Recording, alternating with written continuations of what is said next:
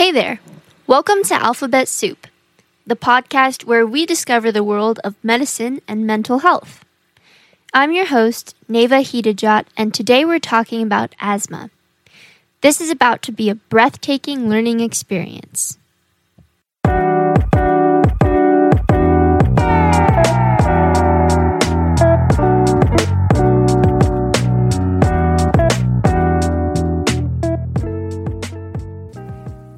Most of us have probably heard of asthma before. Maybe a classmate or coworker casually mentioned having asthma to you as they pulled out an inhaler. What is asthma? Asthma is a medical condition in which a person's airways swell, become narrow, and produce more mucus due to inflammation.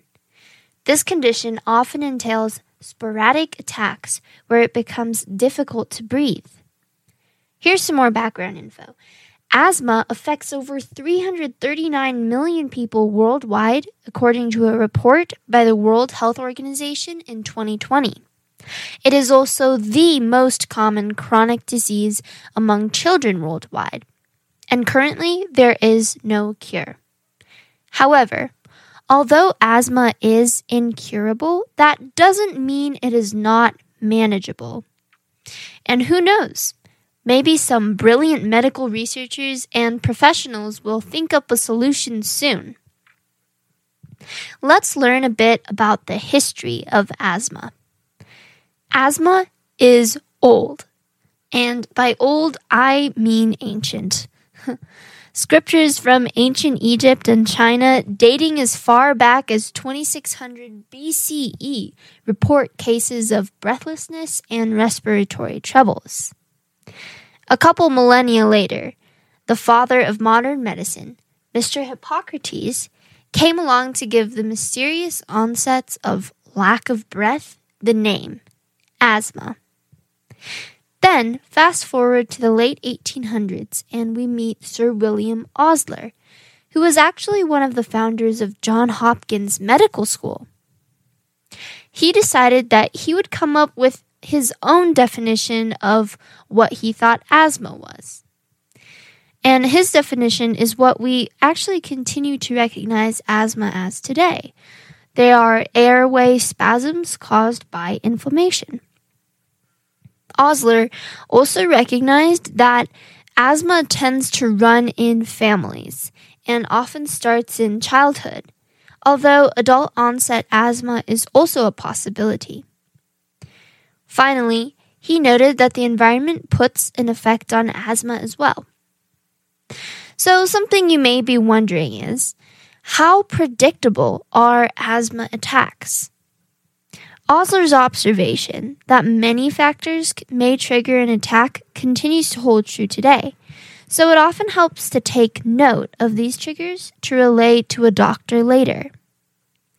What do I mean by triggers? Triggers may include allergies, air pollution, or chemical irritants, like the smell of spray paint or va- varnish, for example. Um, being aware of these triggers can help to be able to avoid exposure and lower the risk of prompting an attack. Tracking medication or how often an asthmatic patient reaches for their reliever inhaler is another way that the occurrences of these attacks can be converted into trends that make predicting one easier. So, although there isn't an exact answer to how predictable attacks are, with an understanding of trigger factors, predictability is increased. Because of Osler's studies, doctors began to prescribe temporary relief inhalers, which would eventually become available as an over the counter treatment. But the relief from this treatment is temporary. But the thing is, people would start to neglect to address the deeply rooted problems like a weak immune system as a driver of asthma. In the 1960s to the 1980s, over reliance on inhalers actually led to a surge in asthma related deaths. And it's really terrible that it happened. But what's important is that we learn from our mistakes. Researchers delved into deepening and reshaping their understanding of the inflammatory sickness. And now we have a much greater grasp on the role of the immune system in causing asthma and how corticosteroid medication has had helpful effects on the daily control of the disease. So far, we've discussed the history of asthma. How is the future looking?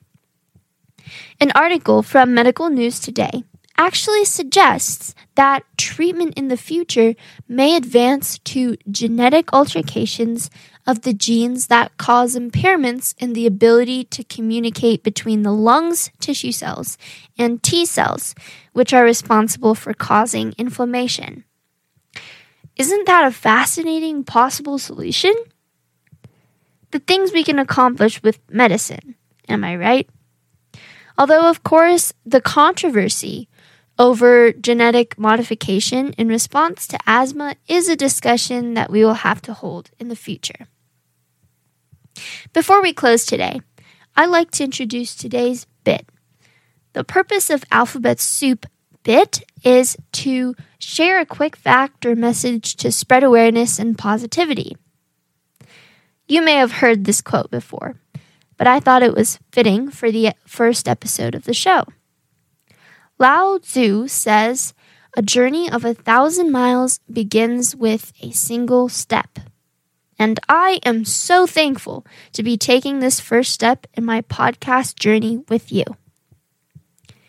Today, we learned about the history of asthma as a disease and what the future of respiratory medicine holds for us. We jumped through several thousands of years of asthma, met Hippocrates, who was regarded as the father of modern medicine, and Sir William Osler, a founder of Johns Hopkins Medical School. It's crazy to think that we are all still learning more about a disease that has existed for so long. But then again, if we solve problems too easily, we wouldn't have much of a history. Thanks for learning about the history of asthma with me today. If you liked this episode, please share this show with your friends and family. The bigger the listening squad, the better. And stay tuned for the next episode of Alphabet Soup, where we'll discuss, well, I guess it'll be a surprise. Whew, I've talked for almost eight minutes now. It's time for me to catch my breath.